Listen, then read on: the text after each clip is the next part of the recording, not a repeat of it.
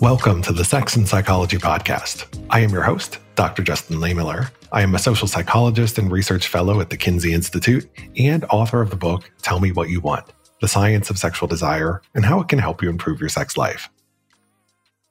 On today's show, we're going to take a journey into the world of gay hookup apps. Gay, bisexual, and other men who have sex with men are increasingly finding sexual partners through apps on their phones, such as Grindr. But these apps haven't just changed the way people are finding partners. They've also changed queer men and gay culture in major ways. So let's talk about it. We're going to explore how apps like Grindr are different from apps that cater to a more heterosexual audience, like Tinder. We're also going to discuss the good, bad, and sometimes very, very ugly of gay hookup apps. On the one hand, these apps have helped many people to find a sense of community, they have also opened up conversations about sex and helped people to find partners who share their interests. But on the other hand, using these apps can be a harsh experience. Prejudice, cruelty, and brutal rejection can be part of the equation. Also, while these apps might make it easier to meet people, they might paradoxically make it harder to find relationships. Toward the end of the show, we'll also discuss how to use these apps in healthier ways if you feel that they're taking a mental toll on you. I am joined once again by Zachary Zane, the sex and relationship columnist for Men's Health, where he writes a column titled Sexplain It. He is the co author of the book Men's Health Best Sex Ever. Zach's latest book is titled Boyslut, a memoir and manifesto. A quick note about content this episode contains very frank discussion of sexual matters. This is going to be a fascinating conversation. Stick around, and we're going to jump in right after the break. Become a certified sex educator, counselor, or therapist with the Modern Sex Therapy Institutes. MSTI offers 20 certification options in areas including medical sexology, kink, neurodiversity, and LGBTQIA affirmative therapy. They also offer a PhD program in clinical sexology that can be completed in two years and meets all AASECT certification requirements. All programs can be completed 100% online and are flexible and customizable to fit your schedule. You can take live courses the third weekend of each month and choose from over 300 archive workshops taught by renowned experts in the field. For more information, visit modernsextherapyinstitutes.com. That's modernsextherapyinstitutes.com. Okay, Zach, let's talk about gay hookup apps, the good, bad, and ugly of them. So, as a starting point, for people who have only ever had experience using apps that cater more to a heterosexual audience, like Tinder, how are queer apps like Grindr different from them? They're fucking insane. You, you know what I mean? Like, I, I don't even know. It really is so funny. And I think especially for like uh straight people or straight women who are like, oh, I understand kind of what Grindr is. Like it, it's kind of like Tinder, right? It's the same thing. I have to be like, it is not like Tinder. It's like Tinder on crack. And then Sniffies is like Grindr on crack. So it's just getting more and more intense. I think what people are surprised about is how many I've had, at least in my life, over 500 hookups.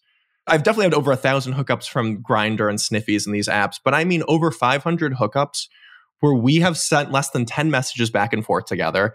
Hey, what's up? Send nudes. They do the same thing. Hey, want to come over? Yeah, come on over now. I send an address. They're there within 30 minutes. We have sex. They're in and out of my apartment within 15 minutes. And then they leave. Like, I've been writing from home for forever, well before COVID. And that would just be my lunch break. Like, I would literally just set something up during lunch, have a guy come over, fuck them, and then go back to work everything from the initial message to them leaving my apartment after sex was 30 minutes from beginning to end. So I think people don't necessarily realize how accessible sex is, how quickly and easily you can get sex. It is not this scarce commodity. You don't have to wine and dine, you don't have to woo anyone. I remember just me getting used to like now it's become commonplace. I'm so used to this. But when I first discovered Grindr and did this stuff, I was like, this is insane. This is absolutely insane. You're doing theoretically something that is so wildly unsafe. You're going over to a stranger's house. You know, theoretically, they could be a murderer. Everything your parents have told you is like, do not go into a strange man with candy offering. And versus, I'm like, no, I'm going to go to a strange man offering me sex and not only that, I'm going to leave my apartment door ajar, give him the. I have codes for at least 150 apartments, if not more, all around New York City to get into these nice ass buildings. They have given me the code and the pound sign to get into their building, which is you're giving this to a complete stranger. You're putting everyone else in your building at risk at this point. But once you kind of get in the groove of it and you get over kind of that fear a little bit, but there is that fear that kind of stays with you and that makes it fun. There's always that part slightly nagging in the back of my head for every hookup. Is this how I die? Is this going to be it? And I kind of love that. I kind of love, of course, I don't want to die, but like that little bit of fear and adrenaline rush, you know, absolutely is something hot. I mean, I think that's why people love anonymous sex, right? Yeah. Now, your experience, I know, is not everybody's experience. True, of course. You know, some people are not into anonymous hookups. Some people struggle a lot more in terms of making connections with other people. So just wanted to recognize there is always diversity and variability in people's experiences. But everything you were saying goes back to our previous conversation on sexual risk taking. You know, Grindr and apps like this theoretically, you know, seem very unsafe in a lot of ways because there's no vetting of users. So the person that you're talking to could be anyone. And you can share your exact geolocation. As you said, people often share their address, leave the door unlocked. And right. So to a lot of people, that's going to sound really risky and like a place that they would never want to go. To other people, they're like, that's Tuesday, you know, it's like, or that's my lunch break, you know? Yeah, I mean, definitely. Of course, I'm only speaking from my experience right now. I can't speak from anyone else's. Grindr is so unique because, like, this could never exist among straight apps. I think just because there's so much more safety issues that you would run into with a man and a woman and the elements of trust and the opportunity for assault in these spaces. So, like, it literally cannot exist. There can never be a Grindr for straight people ever. There's just absolutely no way. I mean, the closest was kind of uh, Craigslist a little bit, and you're able to kind of do that. And the more sexually adventurous of the bunch absolutely would. But there's just too many safety factors when it's between a man and a woman. And while there's still, you know, if you're seeing a six four Dom daddy and you're a five foot two twink, technically, you know, there might be some more physical size differences and safety issues. But men seemingly are more willing to take on those risks. And for what it's worth, like, obviously uh, you see stories about Grindr murders or like people who really rob you or whatever it is but those numbers are really really few and far between. I'm honestly shocked how few terrible experiences happen. I'm not saying they don't happen. Of course they absolutely do happen but i just really would have assumed it would be a sh- hell of a lot more yeah. And, you know, part of me wonders if it goes unreported because, you know, there is that shame associated with reporting experiences where you've been victimized.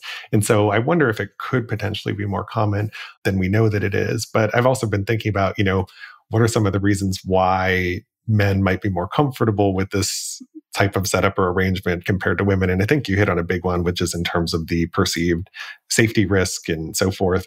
I see that in my research that when you ask women and men about their attitudes toward casual sex, safety concerns, physical health concerns, you know, certainly are much higher for women than they are for men it was also the only way gay men could have sex. You know, up yeah. until recently, we didn't have rights, you know, for lack of better words. And you could get fired for being gay, and everything was done surreptitiously and in the shadows. And cruising wasn't a fun kink the way it is now for many people in the United States. It was the only way you could have sex with men safely without getting fired, without, you know, being found out. So a lot of it comes from a place of necessity. We had to have these types of encounters. And so I still think that culture and everything still lingers today because that was, yeah, the only way you could have sex for many men. Yeah, and I think that's such an important point in all of this is that if you look at the history of queer hookups, a lot of them have been anonymous and have had to take place in secret in the shadows. You know it couldn't be something that was out in the open because you could get arrested for it. And you know the consequences for your reputation your livelihood all of that would be very severe. So i think to some extent it was normalized to have more of these kind of anonymous sexual interactions. And then the internet came along and just kind of facilitated that right? So it just it's the same thing just changed form to some degree. And now it's easier to find than it was before Exactly. So you've talked about how next to PrEP, you think Grindr has had the most significant impact on queer men and gay culture in the last two decades. So let's talk about some of those impacts. Now, much has been said and written about the negative impacts. So let's start with the positives instead. What are some of the ways in which apps like this have had positive effects on individuals and on the community? I think I, I was so ready to shit on these apps right now. You saw the smile on my face. I'm like, oh, let me lean into how much they've destroyed certain elements of uh, gay and queer culture here.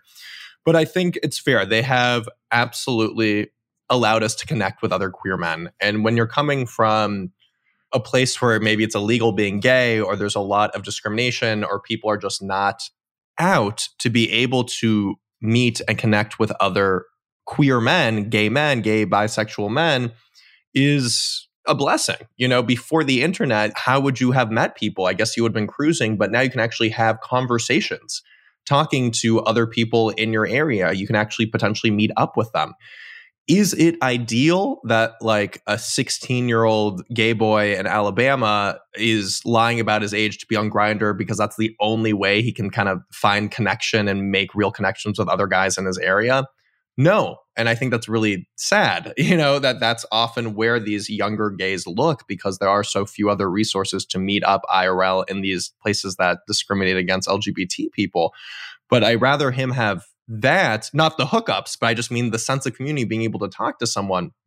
But I also think it allows people, like for so long, gay bars were the only scene in order to meet people.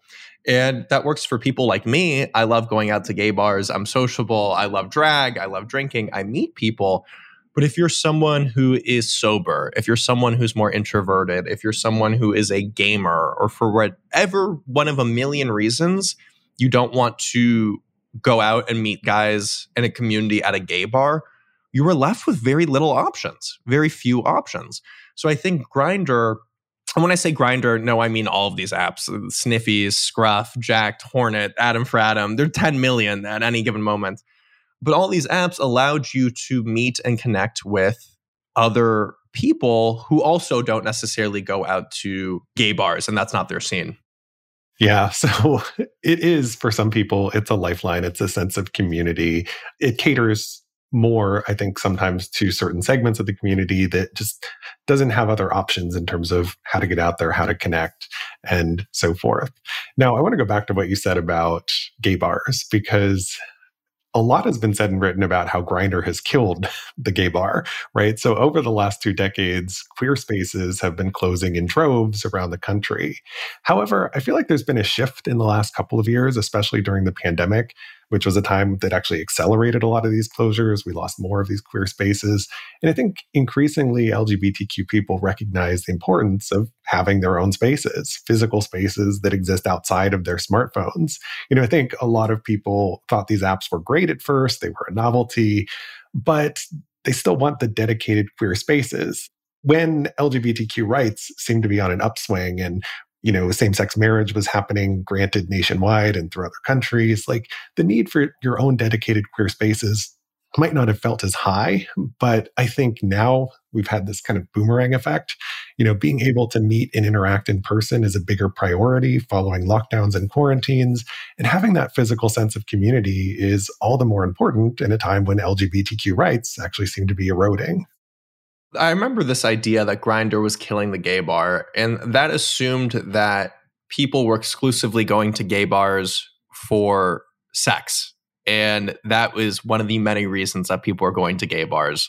They were going to see drag community, hang out with friends.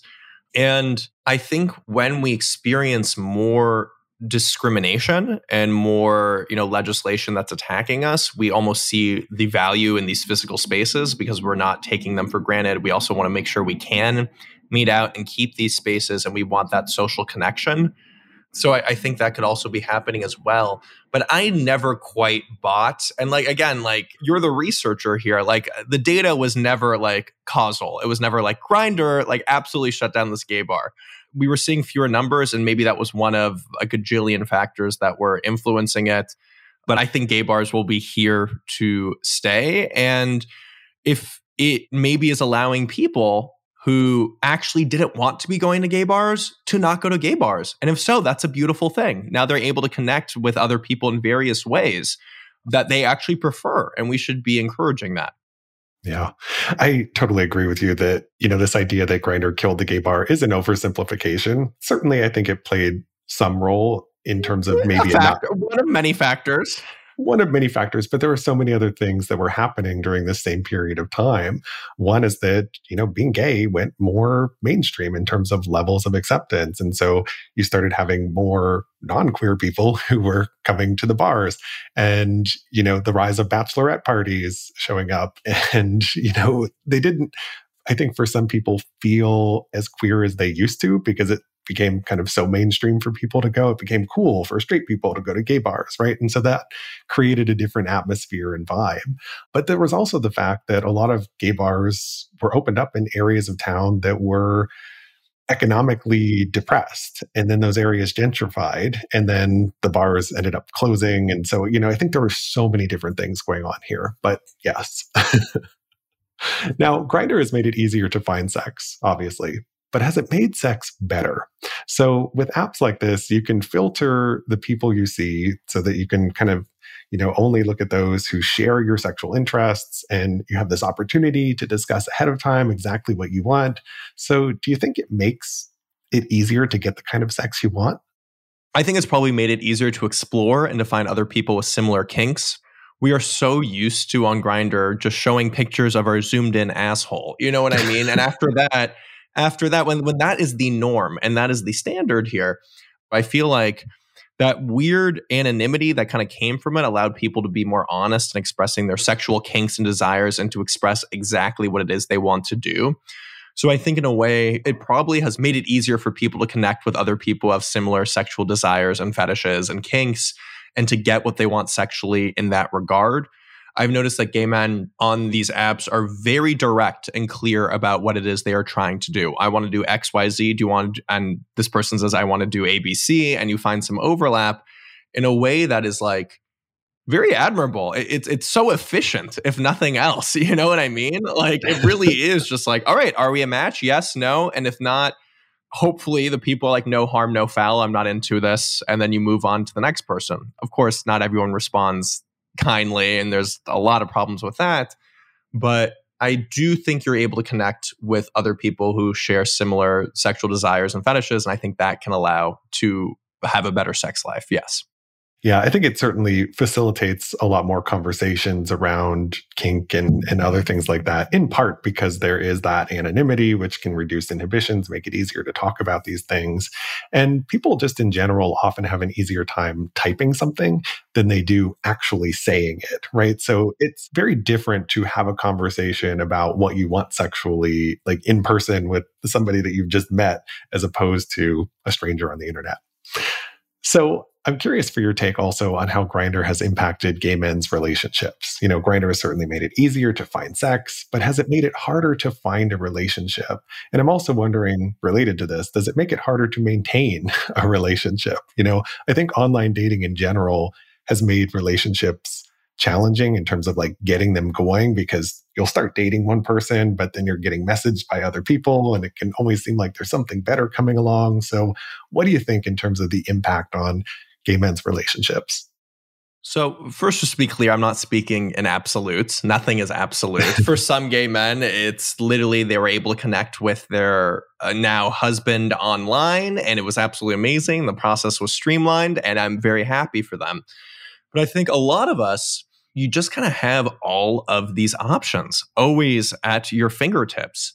And it can be very easy to immediately move on to the next person when something does not is not perfect in your relationship because there's always a guy 500 feet away who's down to fuck you know what i mean? Or you're getting messages or nudes. So i feel like sometimes we are a little bit too scattered brained. It's the option of choice. You know we have so many men now versus before it was so hard to meet and find one openly gay man in your town you know what i mean? So if you did you fucking made that shit work. Cause who knows? Who knows when's the next time you're gonna find the openly gay man in your town? I feel like people really were working harder to make relationships work versus now.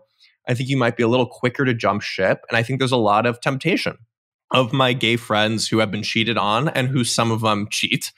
Most of the time they are cheating or cheating on is through these apps because it's a, such an easy, simple transition from not cheating to cheating versus like, okay, I didn't go out to a gay bar alone, got drunk to try to cheat. It was, oh, my boyfriend knows like I'm allowed to send nudes to guys. That's not cheating. Uh, I watch porn, so what's the difference between sending nudes? I'm allowed to send nudes to guys. Uh, okay, he sent a nudes back. We started flirting and sexting, and okay, now we did a FaceTime, whatever it is. Before you know it, you end up at this guy's house. And so it was kind of a small, you didn't start there, but it's just always so tempting. It's always right there. You having a bad argument with your husband, and you know, Grindr's right there, and you can use as a distraction. So I think in that regards, I think it, it is causing certain issues with connections and sustaining and also creating, you know, fulfilling relationships. Yeah. It's it's a mixed bag. You know, certainly you it's do, a mixed bag. Yes. You know people who have met long-term partners, whether they're monogamous or consensually non-monogamous, they met their partners through these apps. Other people have never found a partner of any type. Other people, it's just sex, you know. So again, everybody's experience is different. But something I have heard from some of my friends is that they're on these apps using them, having a lot of sex, and they're waiting till they meet the person who makes them want to give up the app. like there's somebody who's going to make them like stop wanting to have sex with other people. And I'm like, you know, I don't know if that's going to happen. Like it's normal to be attracted to other people. so I'm not sure that maybe that's the right mindset or approach for this. You know, again, everyone is different, but I do think those people have this unrealistic expectation that they're immediately going to meet someone, fall in love, and it's going to be like a rom com and sparks will fly and they'll know immediately versus a lot of the time you need to connect with someone in order to have this. And a lot of what it is, it's like those might be the same guys who are not going out on dates. So they're just literally having these 20 minute hookups and expecting that in those 20 minute casual encounters, they're going to meet the love of their life. And I'm not saying they can't, but you're not creating a suitable environment to meet the love of your life. You're not going out on a date and actually getting to know them. And even I've had incredible fucking sex on Grindr many times, uh, quite often. And, and, then afterwards, I'm like, okay, that was that. And that was a lot of fun. And now I'm moving on to the next because I didn't see them as a potential romantic partner. So I think when you're putting yourself in these positions where you're only having casual hookups and then you're surprised why you can't meet someone, I'm like, you need to go out on dates. That's how you meet people. You need to have communication. You need to connect sending someone a picture of your dick, fucking them for 10 minutes, and then not talking to them that, that's just not how you are most likely going to find a boyfriend. Yeah, I think it's so right that you need to invest if you want to really open that possibility for a relationship to happen. And part of it is just our romanticized ideas of kind of how a relationship is going to start. It usually doesn't work out like it does in the movies. Now, some people have very positive experiences on Grindr. They get lots of compliments and validation, but at the same time, a heck of a lot of people have negative experiences and experience cruelty and prejudice and brutal rejection. And we know this can happen in any online space. Whenever people have anonymity, that can make it easier for them to engage in bad behavior. And every sex and dating app struggles with this to some degree. So I'm curious for your take on how can we build better apps or modify these apps to reduce some of that really toxic behavior that we see?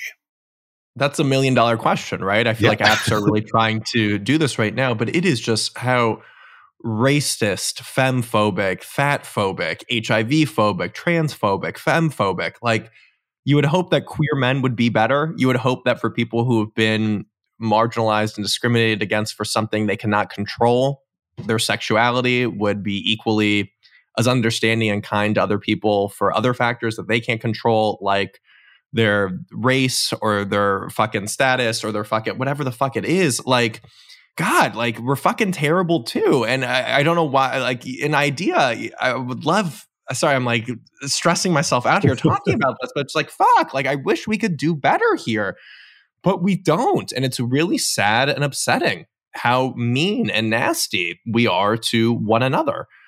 I don't know how to solve this problem.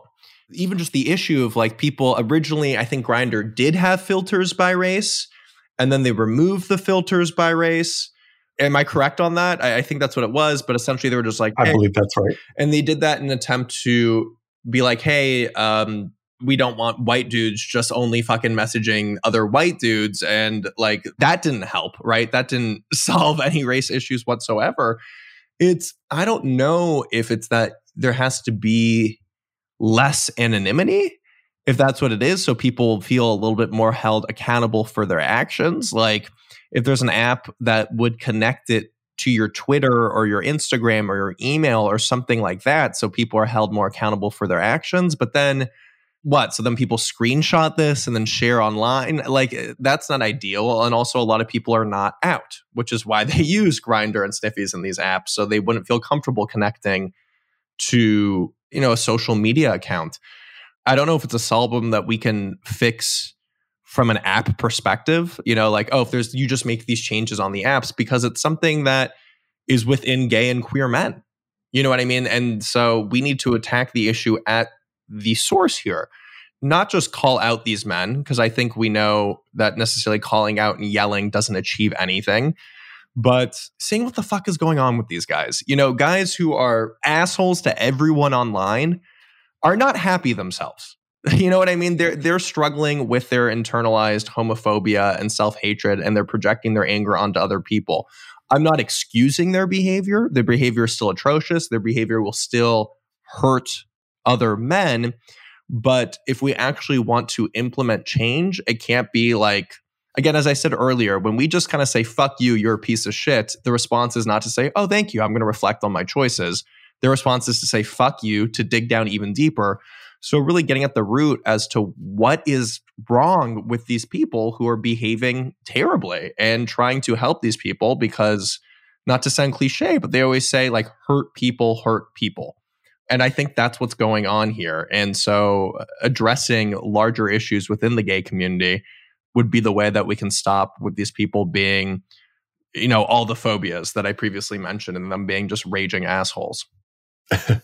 yeah, I mean, it is a big question, and there are no simple answers or solutions. The apps have modified themselves in a lot of ways. You know, like I think Grindr recently added something where you can say whether you're comfortable receiving nude photos or not, because not everyone wants to receive an unsolicited nude.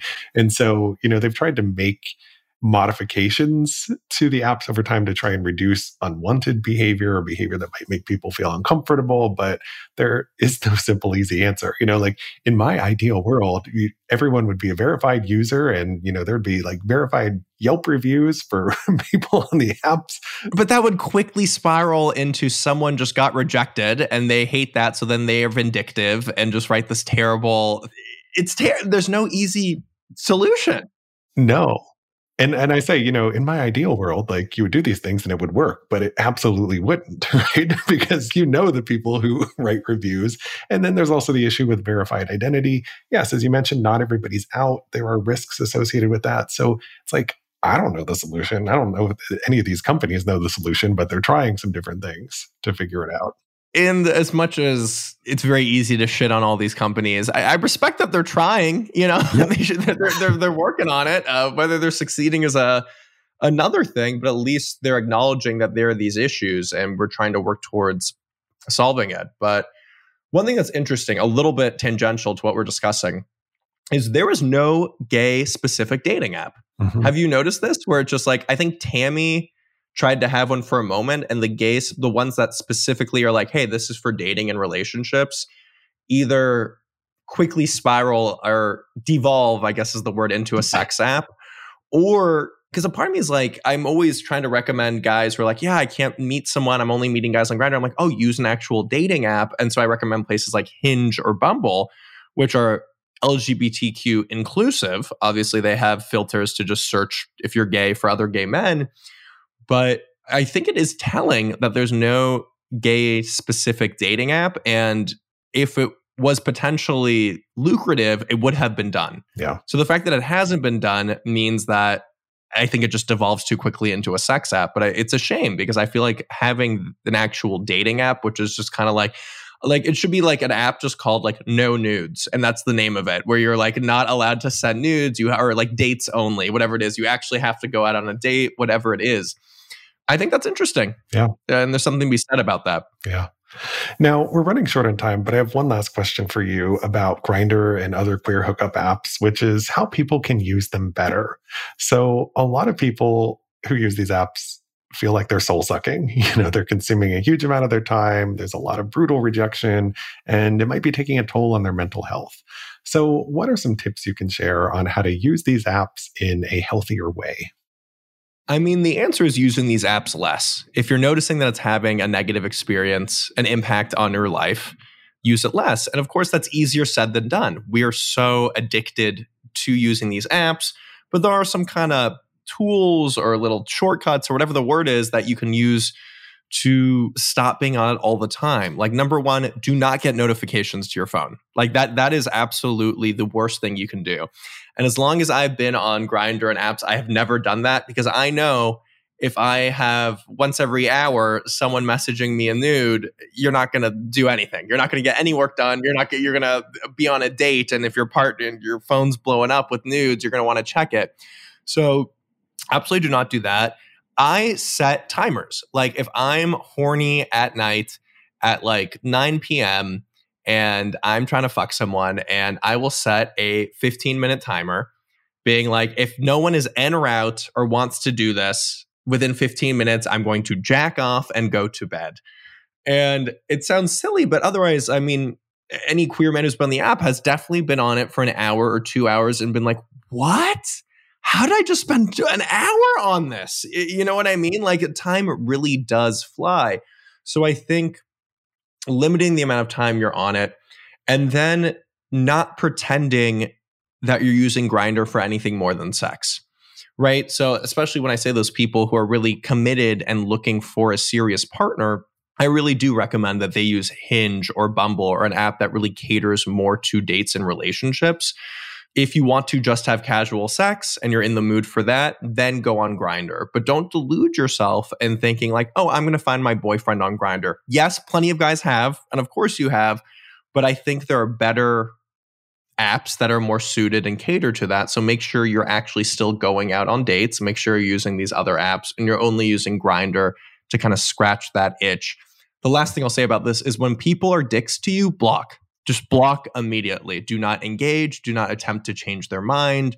For your mental health, just block and move on. You do not have time for these people. You do not owe it to these people. These people are looking for fights and arguments. You are most likely not going to change their mind. Yeah, nothing productive ever really comes from arguing with strangers on the internet.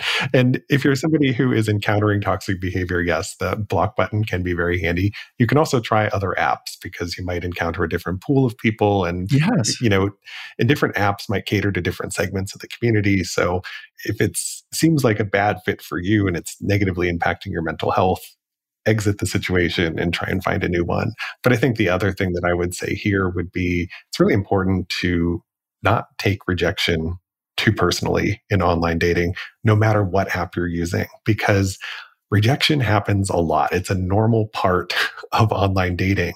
And rejection doesn't mean that you're not a worthy person or that you're not a good person because sometimes you're just not a match for someone else. So we have to get in that mindset of recognizing that, you know, rejection is okay. It's par for the course. You're not going to be a fit for everyone and just move on and look for the next one. And of course, that is easier said than done. Rejection sure. is so painful. And saying, oh, just try to take it less personally. Of course, it's quite challenging to do so, but it is something that can be done over time. I also have a chapter on rejection in my book, Boyslut, a memoir manifesto coming out May 9th. Had to do one more plug, but that is something, a skill that you can learn to get better and better with rejection over time. Yeah. It is not a switch that you can just flip and you know rejection suddenly yep. doesn't hurt anymore. But yes, there are things you can do to help with that. So thank you so much for this amazing conversation, Zach. It was a pleasure to have you here. Can you please tell my listeners where they can go to learn more about you and your work and to get a copy of your latest book? Thank you so much for having me on. Thank you for turning my uh, ramblings and synthesizing them and making them coherent. I very much appreciate that. But um, so yeah, you can follow me on Twitter or Instagram. Both of those, my handles are Zachary Zane underscore. The underscore is at the end. Also, zacharyzane.com is where I have all my information. And you can buy my book, Boyslut, a memoir and manifesto, anywhere books are sold coming May 9th. Last but not least, I actually have a digital zine, also called Boyslut, but this one is nonfiction erotica. So I write a lot of my sex stories that happen, and I have other writers too. So you have kinksters across the globe sharing their real sex stories that happened. And that was just the side project that people loved it, and I loved writing it. And it is so fun and so raunchy and so ridiculous and if you're someone who enjoys erotica and queer erotica, I highly, highly recommend it. Well, thank you again for your time. I really appreciate having you here. Also, thank you to my listeners. To keep up with new episodes of this podcast, visit my website, Sex and Psychology, at sexandpsychology.com, or subscribe on your favorite platform, where I hope you'll take a moment to rate and review the show. You can also follow me on the socials for daily sex research updates. I'm on Twitter at Justin Lehmiller and Instagram at Justin J. Lehmiller. Also, be sure to check out my book, Tell Me What You Want, and Zach's new book, Slut. Thanks again for listening. Until next time.